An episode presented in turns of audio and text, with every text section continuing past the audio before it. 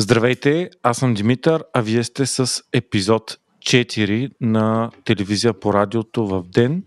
Този петък с мен са Мирдова Бенатова и Дарина Сарелска. Здравейте, дами! Здравейте! Здрасти!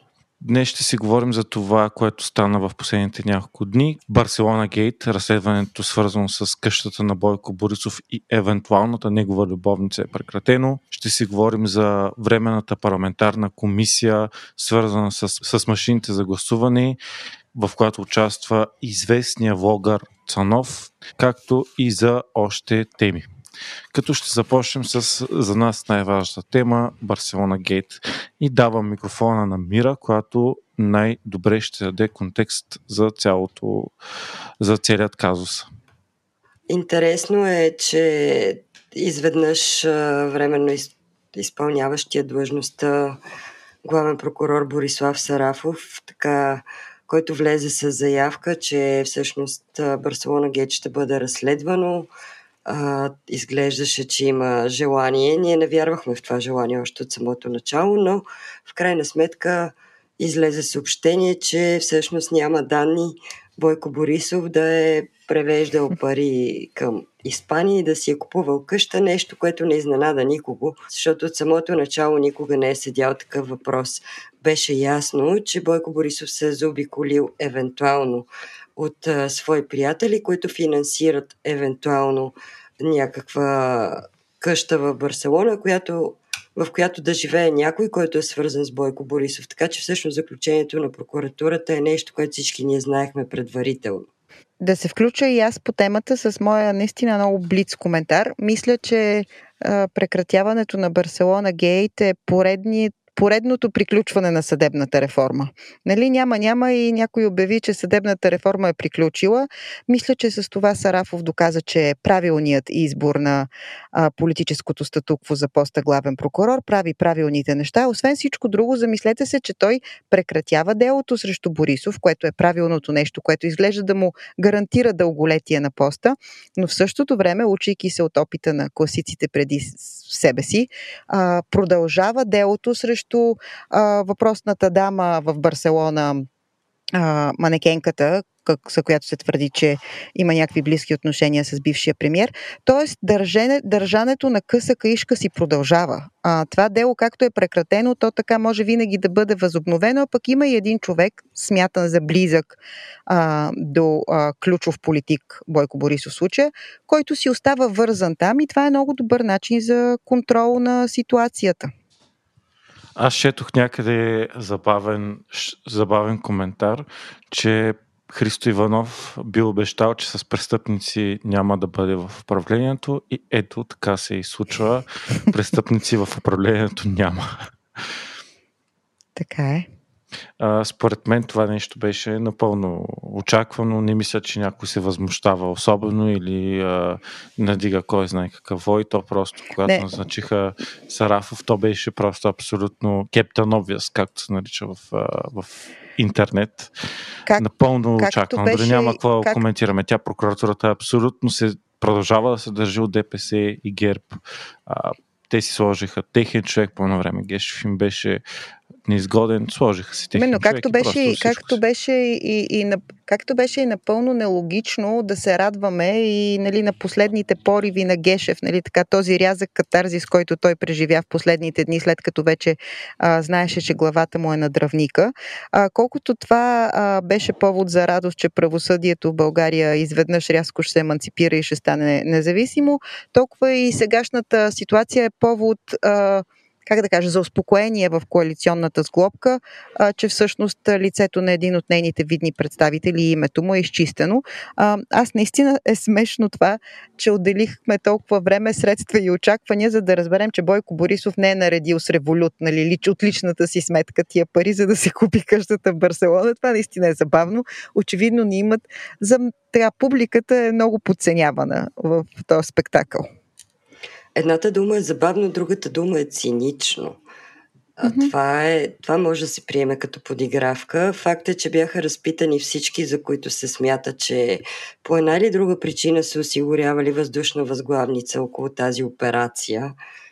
А, и Валентин Златев беше разпитан.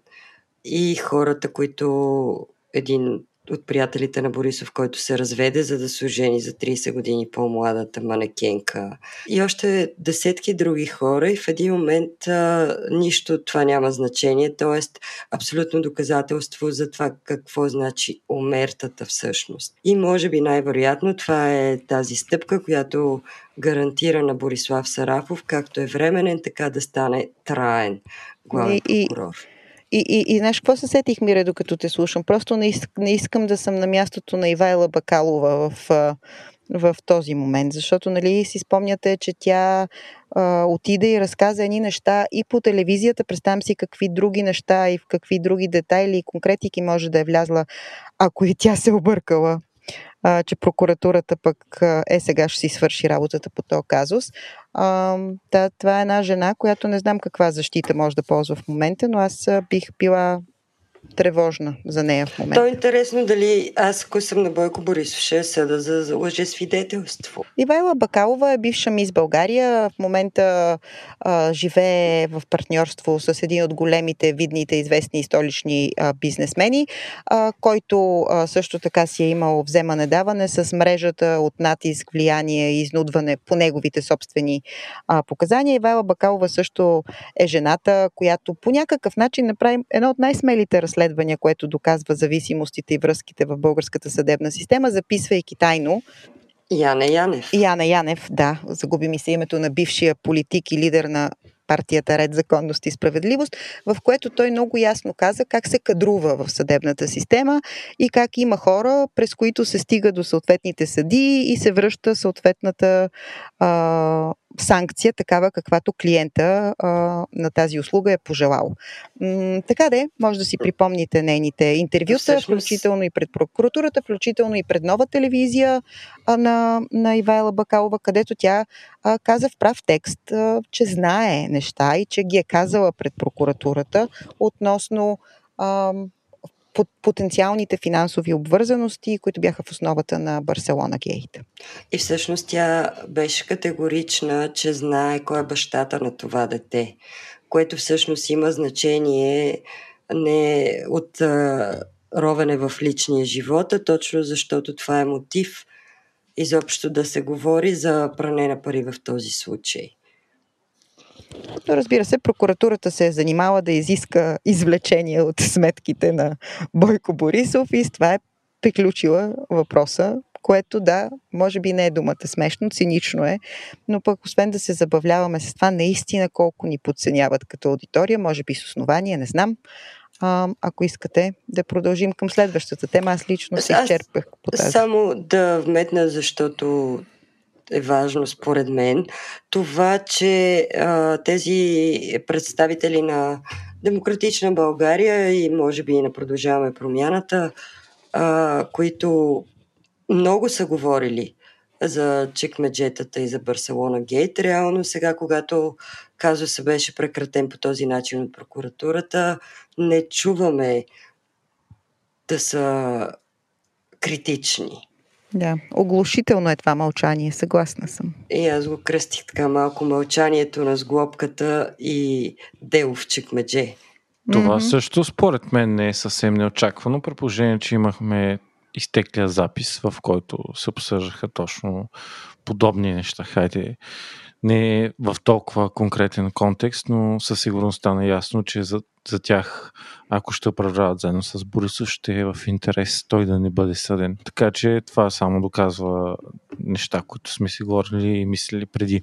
И така минаваме, според мен, вече на следващата доста интересна тема, която някакси се появи, поне за мен, от нищото, а именно така наречената временна комисия за машините за гласуване, в която а, пак незнайно откъде се появи и говори в парламента известният ютубър, влогър, инфлуенсър, креатор и не знам си още какво Цанов, който, ако драгите ни слушатели случайно не са чували, е известен бивш журналист на телевизия Алфа, който в момента води един от най- най- ама най-гледаните YouTube канали в България, където можем спокойно да кажем, че изповядва съмнителни конспиративни теории, а, про-руски тези и като цяло се води за някакъв а, освободител, за някакъв а,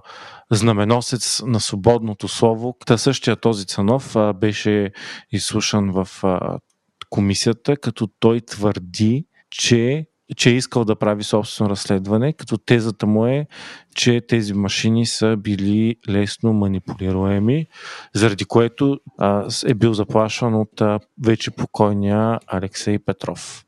Като аз лично, който следя новини на ежедневна база, не разбрах въобще откъде се появи това нещо, как темата за машините отново стана на дневен ред и какво Цанов въобще и в ролята си на какво а, влезе в тази парламентарна комисия, както може да се сетите, а, стана абсолютен, извинявам се за думата, но резил а, и цирк, скандал. Станислав Цанов не е за подценяване, неговия YouTube канал има над 300 000 абоната. А, той твърди, че се издържа единствено и само от а, дарения на свои слушатели и няма реклами. Така че неговия канал е изключително мощен, изключително влиятелен. А, той прави няколко видеа, още докато Алексей Петров беше жив, с един а, хакер, който се представяше за, с прякора Кюлев. И още тогава пускаше записи с Алексей Петров, в които Алексей Петров а, звучеше меко казано враждебно. Тогава ставаше дума за изтекли а, данни, лични данни на а, хора, които са си застраховали колите в компанията на Алексей Петров, както и други. Тезата на Алексей Петров беше, че този хакер го рекетира и в общини така заплашително се отнасяше към Цанов и към това, че той разпространява хакерската версия.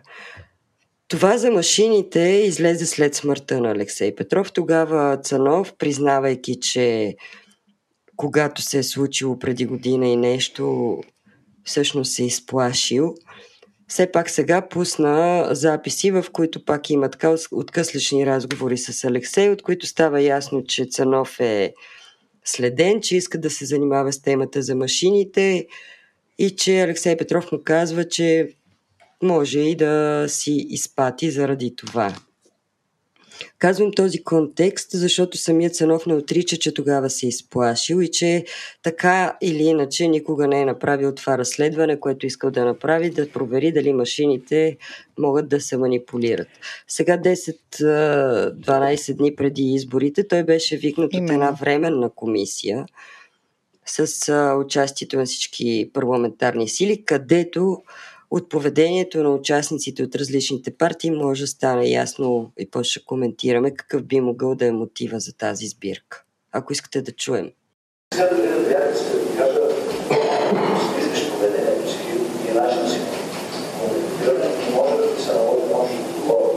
Как ви звучи дневен ред с изслушване на Станислав Цанов, поддържаш свой YouTube канал в извънредно заседание по време на предизборна кампания?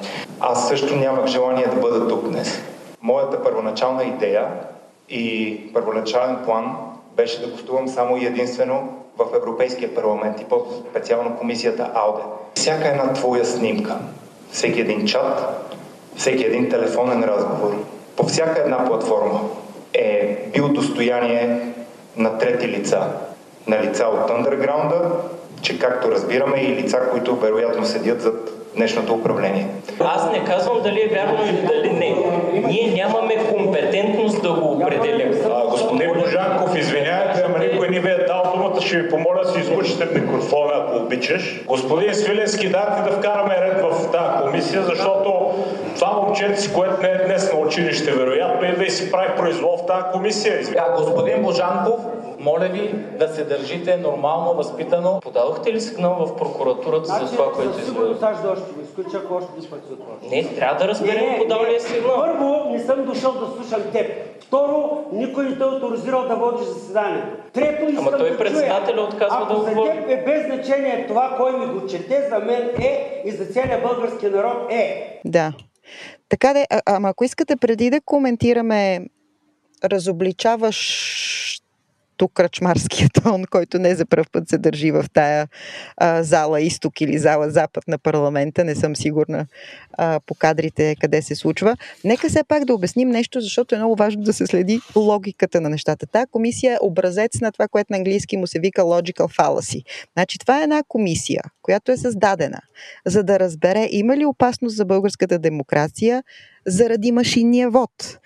И се вика ютубърът Санов, който е бил заплашван от Алексей Петров, наистина заплашван, чува се, в един монтиран клип, нека да подчертаем монтиран клип. Аз съм чувала много монтирани клипове, които нямат нищо общо с а, оригинала, но той е заплашван по тема, която не сме сигурни доколко има общо с машините. Това, което сме сигурни обаче е, че ютубърът Цанов не знае дали машините работят или не работят, защото експеримента, който е мислил да прави, евентуално никога не го е направил, защото се е от заплахите. А че заплахите са свързани с машините, за това се съди по реплика на Алексей Петров в а, тези записи, в които казва, аз утре пускам сега едни за машини, за пробване и също така от нали, думите му, ти с тия машини не се занимавай. Какво друго са си казали? Как този запис е изваден от контекста? Защо тези хора си общуват? Къде си общуват? Как се познават? Как се привикват? Той разказва Цанов имаме само неговата версия. Това исках да кажа. Ние това не знаем. Имаме свидетелствата само на единия към момента жив от двамата участници в тези разговори. Но, но самия факт, че не искаме да разберем истината за машините от човек, който никога не е проверил машините работят ли или не работят, казва всичко за целите на това парламентарно упражнение, което според мен са много прости. Да ни отвратят, да ни усъмнят, не просто от машинния вод, от гласуването като цяло, защото Цанов казва в това изслушване, аз не съм и за хартияното гласуване. Аз по принцип не гласувам. Няколко пъти този млад последовател, модерен а, ютубър, инфлуенсър, всъщност казва, че най-добре не се гласува, защото те с машините лъжат и с всичко лъжат. И за мен това е големия извод, че се прави един спектакъл, който цели крайна сметка да ни отврати от гласуването като цяло. За мен беше много интересно поведението на всички, на представителите на всички политически сили, с изключение на Продължаваме промяната Демократична България. Йордан Цонев се скара на колегата си Явор Божанков. Тошко Йорданов даже му скочи на бой да ходи да му гаси микрофона. От ГЕРБ присъстваше депутата Александър Ненков, който е известен с това, че баща му е бивш съдия и бивш член на, на Конституционния съд, а майка му, мисля, че и до ден днешен, все още е председател на един от ключовите регулатори. Та, Александър Ненков също имаше една така ключова реплика, подмятане към Божанков с а, нюанса не знам от кое посолство ви се обаждат, обаче все пак не бъдете толкова активен. Дайте сега да чуем тук госта.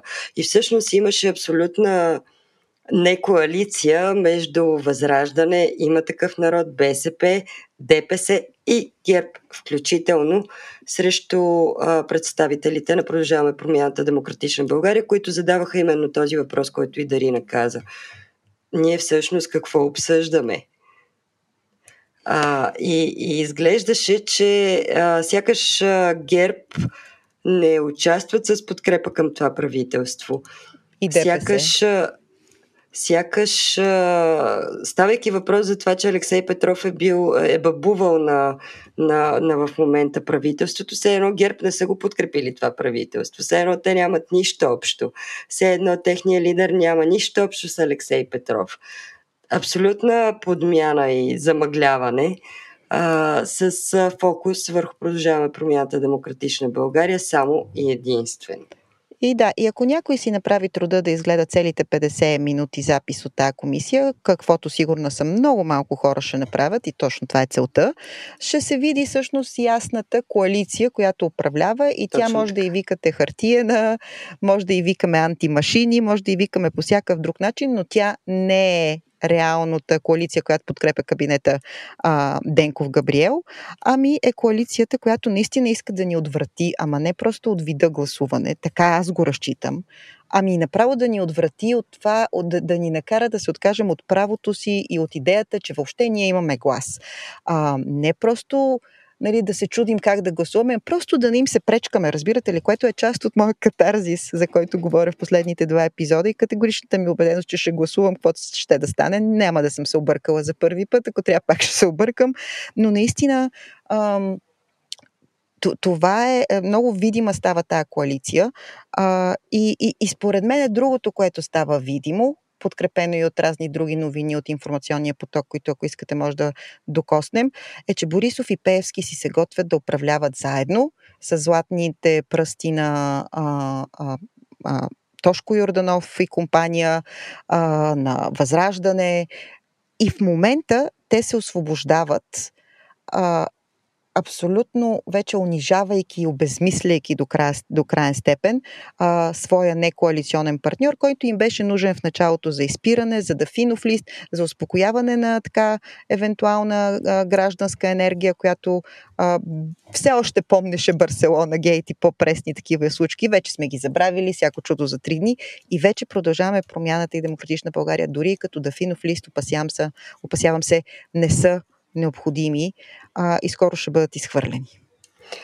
Аз искам още малко да останем на тема на тази комисия, защото а, там като глас в пустиня остана изобщо не се запомни репликата на а, бившия министр на електронното управление от Демократична България Божидар Божанов, който каза, че всъщност от Демократична България искат одит на машините от 2017 година, откакто тези машини изобщо съществуват в а, изборното законодателство и че адмирират а, такъв одит да бъде направен именно както е решено от а, такива американски експерти. Тоест, а, точно това искаме. А, но да, това естествено потъна от, в потока от хиляди безкрайно много думи. Друго интересно, което самият Цанов каза и след изслушването, като много важен акцент, е, че интересно къде са флашките на Алексей Петров, защото през цялото време, като една тънка червена линия по време на това изслушване, вървеше, че Алексей Петров е имал много а, записи, много флашки, много компрометиращи материали за почти целия политически всякакъв елит и че с тези а, компромати е успявал да контролира немалко хора. Бяха направени намеци към присъстващи дори в залата. И като завърши това изслушване, навън Цанов пак каза, интересно къде са тези флашки на Алексей Петров. И сега в един момент фокусът е върху един мъртвец, който колкото и влиятелен да е бил, той е бил, но вече го няма. И да, търсят се неговите флашки, но някак се забрави, че има един, слава Богу, жив и все още много влиятелен, за когото също така се твърди, но се забрави, че контролира съдебната система, контролира политическата система, контролира бизнеса, също така с флашки с компромати. И аз в този контекст извадих и си позволявам да, да занимая вас и нашата аудитория с един кратък отказ от едно мое интервю с един от бившите заместник-председатели на ДПС Касим Дал, който точно когато Пеевски беше санкциониран с Магницки, а, тогава в интервю той Дали говорихме за това Пеевски отива ли си, не си отива, да го отписваме или да не го ли отписваме. Той каза да не го отписваме и се оказа прав. Ми се иска да чуем какво каза и всъщност за начините по които Пеевски държи елита, собствената си партия и така нататък. И оттам ще минем вече към Борисов и Пеевски, както Дарина предложи. С излизането на Доган от е, фиктивно от активната политика, тръгна да се изчиства бизнеса. Знаете случая с а, Тец Варна. Това беше едно от условията към Дилян Пеевски. Той се готвеше да стане председател на Движението за права и свободи. Условие от Доган към Делян да, Пеевски? Да, точно така. Какво условие? Е, казах да се изчисти бизнес. За 3000 лева как се купува цял тец Варна? И цялата издръжка, въобще всички кампании бяха плащани от Делян Пеевски. Това всеки го знае. И сумите са огромни. И не само на Движението за права и свободи. И на много други партии. Кои? Еми, примерно на ВМРО и Атака. Това слух ли е или въобще как... Е, аз не мога това да го докажа, но след това от името на Атака и от а, министрите се видя, че и там Делян команда. А, Пеевски команда. Е, Делян. Да. Пеевски. Пеевски всеки вика, че го няма, но Пеевски държи всички флашки, така да кажем. И записи има, всичко. Има как предава пликове. Записи какви? Компрометиращи? Да. Така че никой не трябва да подценява Пеевски. Не само един ешелон, два ешелона, три надолу, не знам доколко са стигнали, но наистина години ще трябват това да се изчисти. Смятайте от 2009 не, от 2010 нататък всички назначения, аз пак казвам, двама изключения има. Един е Ремзи Осман, другия е Юнал Тасим. Всичко друго е предложено и дадено от Билян Певски.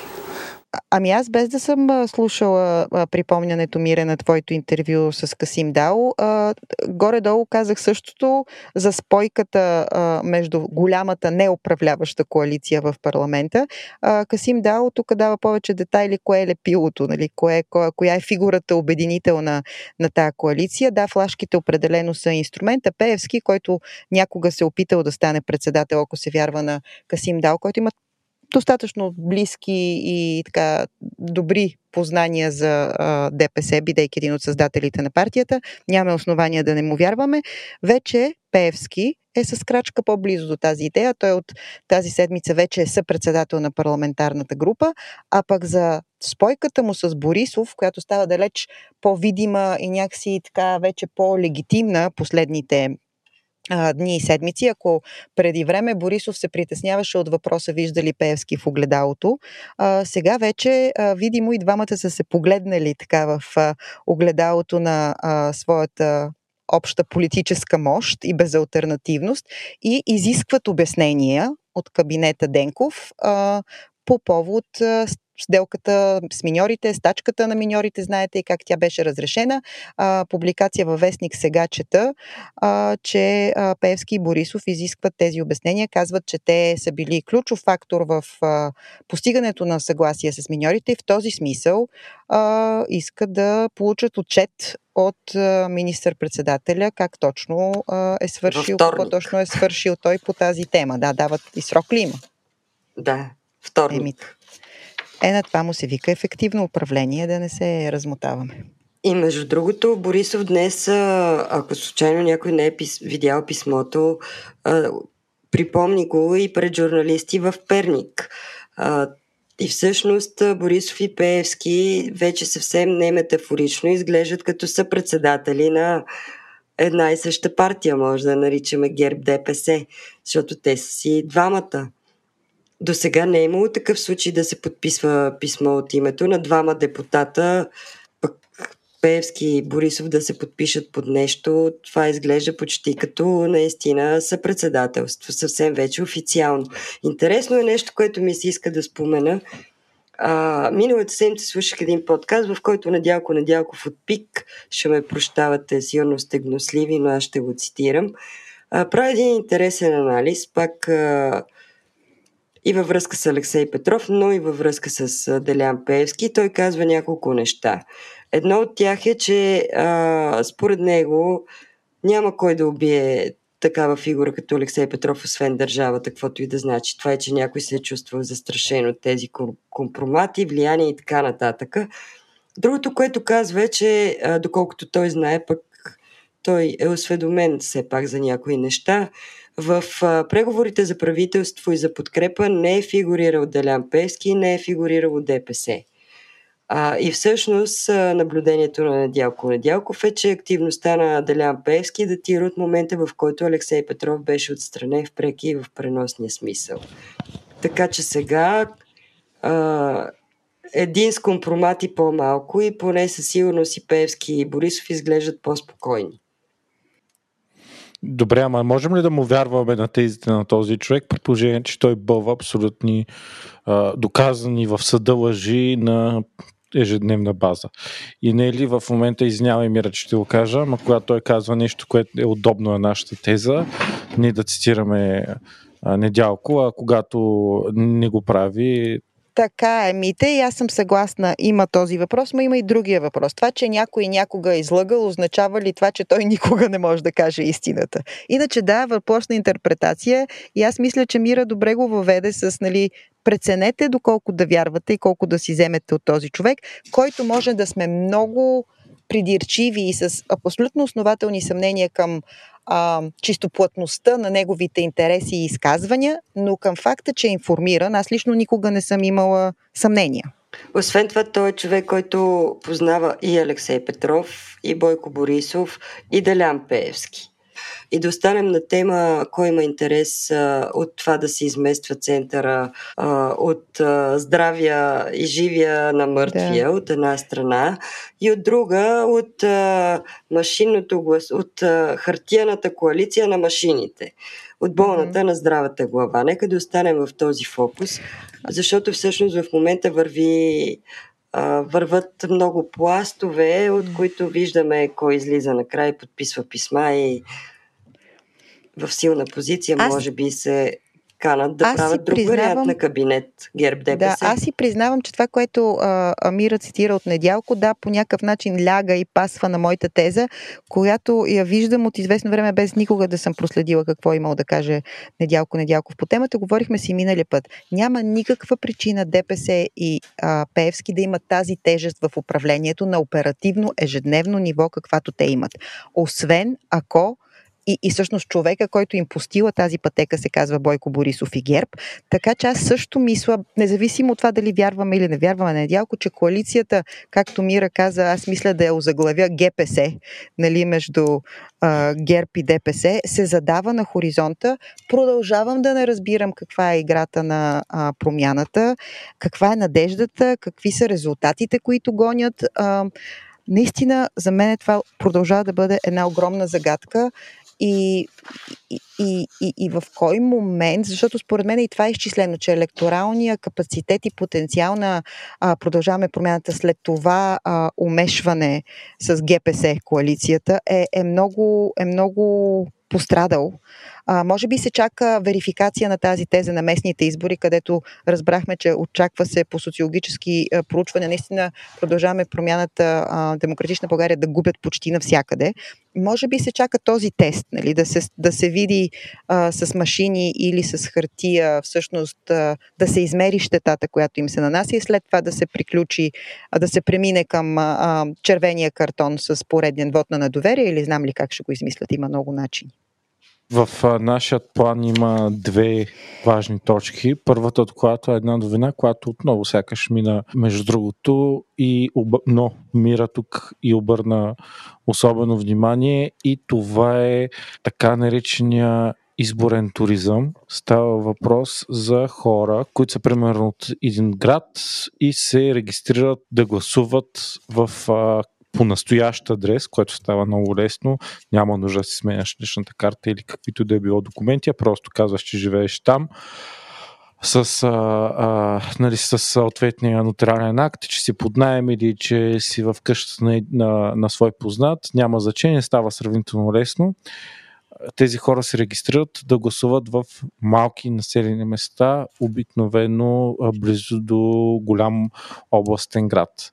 В а, някои от а, тези места, малки села или не чак толкова малко, става въпрос за стотици и общо хиляди а, души, които го правят, като по този начин те могат а, да манипулират, ако приемем, че такова нещо е координирано, да манипулират а, местния вод в а, малките населени места. И то много лесно, при положение, че да речем, ако едно, в едно село има а, 100 души, които ще гласуват, ако регистрираш 30 души по настоящ адрес. Те могат да гласуват, е важно да уточним, могат да гласуват за кмета на, на големия град, могат да, да гласуват ако самото село няма кмет, има кметски наместник, могат да гласуват за него и така да го изберат.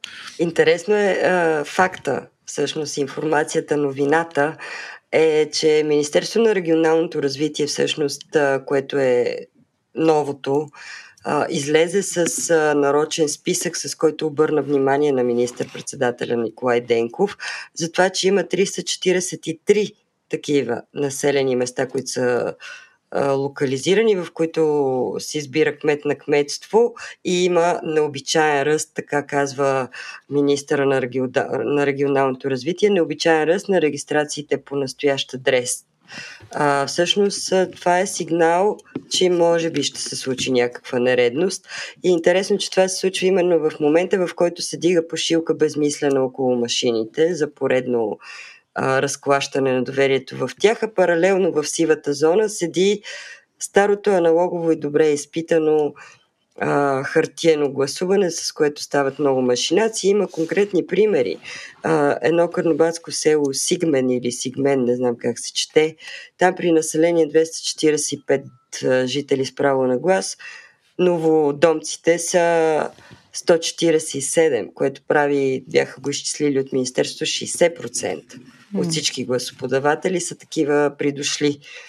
И така още много примери. Пак казвам 350 близо. И, Интересно и обаче дали нещо мисля... може да се промени всъщност сега. И ето, тук си мисля, че, че е връзката между двете теми. Е този спектакъл на Цанов и подобни. Точно, да. цялото, цялото хвърляне на као, без никакви доказателства. Няма нужда да докажат, че машините не работят. Достатъчно е само да всеят съмнението, това вече се е случило. Цената на тези 30 човека, 300 човека, изведнъж става много по-висока, когато общата избирателна активност е ниска. Така че Точно не просто така. се опитват да манипулират изборите, искат и ефтино да им излезе. И целият този спектакъл е с цел да се намали себестойността на сделката. А, исках друг да отбележа по отношение на Цанов, че наистина за мен е, а, щетата цели намаляване на участието и отвръщаване и цинизъм. У, у, у, и то забележете, младите избиратели, които по-вероятно е да гледат към машините, отколкото техните родители, баби и дядовци. И Цанов не е случайен а, лидер на мнение. Той е лидер на мнение за една много конкретна група, която расте с неговите а, вношения. Вношения, между другото, направени много професионално, казвам го без ирония. Абсолютно. Дори и в залата, ако го слушате, пак на тези 50 минути ще се върна, с които, които аз прекарах последния един час от живота си, той а, залага едни много а, ефективни пропагандни тези, ефективни, защото стъпват на истински а, допускания. Допускането, че ако той се оплаче от натиск и заплаха а, срещу Алексей Петров, той няма на кого да се оплаче, защото службите, факт. защото службите са пробити от хора като Алексей Петров и още двама-трима такива като него. Допускане, че той не вярва в изхода от работата на тази парламентарна комисия, защото колко комисии преди това нищо не свършиха. Абсолютно фактологично допускане. Този човек използва пропагандата от COVID до а, украинските бежанци по точно този много, много ефективен начин. И този човек говори на едни хора, които или имат мижав интерес към изборите, или ако им се е появил интерес, той сега а, може да бъде по същия начин отровен и неутрализиран, така, щото тият изборни туристи да свършат повече работа и да излезе по-ефтино на техните рекламодатели и спонсори. Между другото, в същото това интервю на Касим Дел, което аз ще приложа като линк към нашия епизод, защото е много интересно, а, той казва как а, всъщност а, има една много стара, но така и непрекъсната схема за това как, примерно, хора, които не са си в селото в момента или в там, което и да било населено място, с техните лични карти се гласува без те да са там а те биха могли паралелно да гласуват с задграничните си паспорти, например, някъде на друго място, като говорим за парламентарни избори. А пък сега с техните лични карти може да се гласува и без тях и това се прави. Казва, разказва и също как има а, секционни комисии, които са в къщата на кмета, примерно. А, тук не случайни са числата на тези новодомци. Знаем със сигурност в годините, че ДПС специално са изключителни математици, като става въпрос за избори и при тях всичко е изчислено до последния глас. Така че тези новодомци, деца 147, 156, 112 на определени места, те са точно толкова, колкото са необходими. Така, и че какво да... може ние да направим? Можем да гласуваме. Честно ви казвам. Аз започвам да имам този а, леко наивен граждански порив, но наистина а, важно е да се гласува, поне да им излезе скъпо тая сметка, която си я направили, ако може, по-скъпо. Или поне да не има толкова лесна сметката, въпреки че, за съжаление, последните години гледаме, че им е лесна. Но явно, явно не са сигурни какъв ще е резултата и затова гледат да клатят а, доверието до последно, за да е, ако паднат, да е, защото нещо е пипано, ако бият, ще кажа, всичко е наред, ние направихме комисия. Точно така. За гласуването наистина е изключително важно и този начин на мислене, моя глас няма значение, е много неправилен, защото всички тези манипулации, всички схеми, за които сме говорили многократно и в този подкаст, за които Мира и Дарина и Анна са говорили през годините и много други журналисти и много други експерти, всички те стават възможни само и единствено заради ниската избирателна активност. Ако има избирателна активност от типа на това, което видяхме в Полша, рекордна, по-голяма даже mm-hmm. от тази след 89-та, mm-hmm. тези неща не само ще излязат много скъпо на, на партиите, които знаем, че традиционно правят така наречените трите къта купен корпоративен контролиран вод, но и много често могат да въобще да ни им излязат сметките. А, така че хора, гласувайте. Това със сигурност е най-важното послание. И тук ще вметнем, че излезе ново социологическо проучване в София. Ние, както казахме в миналия епизод, тук сега сме малцинство, само Мира от София родом. София е много интересен град, защото се смята, че именно от столицата традиционно се смята, че оттам започват големите промени, както и самия Борисов всъщност започна като кмет на София и всъщност, ако трябва да сме честни, според социологическите и хазартните проучвания, най-големият шанс за голям град на продължаваме промяната и демократична България е именно София. Но се оказва, поне според новите социологически проучвания, че този шанс не е така сигурен, както ние смятахме и че всъщност Васил Терезиев има едва, ако не се лъжа, около 3-4% преднина спрямо другите си двама, кандид... другите си двама противници, Ваня Григорова и Антон Хикимян. И още по-интересно е, че не се знае кой ще бъде на Балташ от тях тримата. Аз лично ще взема съвсем малко време да кажа, че не вярвам на това проучване. Медиана, мисля, че е агенцията, която го е правила. Бъркам ли? Поправете ме. Колю Колев, Медиана, това е източника на проучването, поне това, което аз разбрах, не се слави с а, точни прогнози, а, слави се, смея да кажа, с а, така, политически, идеологически, как да кажа, фаворитизиране на а, лявата, лявото крило. Според мен е някакъв опит да се сложи Ваня Григорова по-ясно на картата те не, тя не, че не е подценена от мейнстрима, както говорихме, така че вероятно има необходимост това да се случи. Аз лично не, не вярвам на това проучване а, към този момент. Между другото, съпругата на, за съжаление, покойния Стойко Тонев днеска е цитирала негов много отдавнашен материал, в който той в типичния му стил пише как социолозите никога не, не носят отговорност, как всъщност тогава на времето, когато Борисов се кандидатира за кмет, са му приписвали Бриго Аспарухов за Балташ, нещо, което така и никога не се е случило. С а, закачката, ех, защо никой никога не им припомня техните прогнози. Тази прогноза има има друг а, подтекст, поред мен, и тя е да покаже колко бързо Хикимян наваксва, защото в една от а, прогнозите миналата седмица той беше с 5% надолу. Тук са го докарали да е много близо до Васил Тързиев. И всъщност а, да другата седмица ще дадат, че го е задминал. Може, може а, и това да е замисъла, само че мисля, че ако това е замисъла да се създаде, да се напомпа интригата между а, Хакимян и Васил Тързиев, смятам, че това работи за кампанията на Васил Тързиев. Това е моето мнение. И също така е мое мнение, че е крайно време кампанията на Васил Тързиев, ако иска да започне да работи сама за себе си, а не да разчита само на кампанията на Хикимян, защото сега то бива щедрост, бива щедрост, ама трябва да се свърши малко реална работа. Изборите хора са след седмица. Така, това мисля, че е добър завършък на днешния епизод и добър момент, в който ще кажем на нашите слушатели да ни очакват следващия петък, когато надявам се ще бъдем в а, пълен състав. Ще бъде последния епизод преди изборите.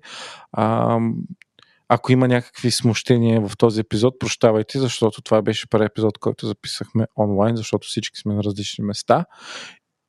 Ви приветстваме отново да ни пишете с всякакви коментари, критика, идеи за епизоди, съвети в TV, Маймунка, den.fm или в Spotify, или разбира се, ако сте патрони на цялата мрежа на Говори Интернет в Discord.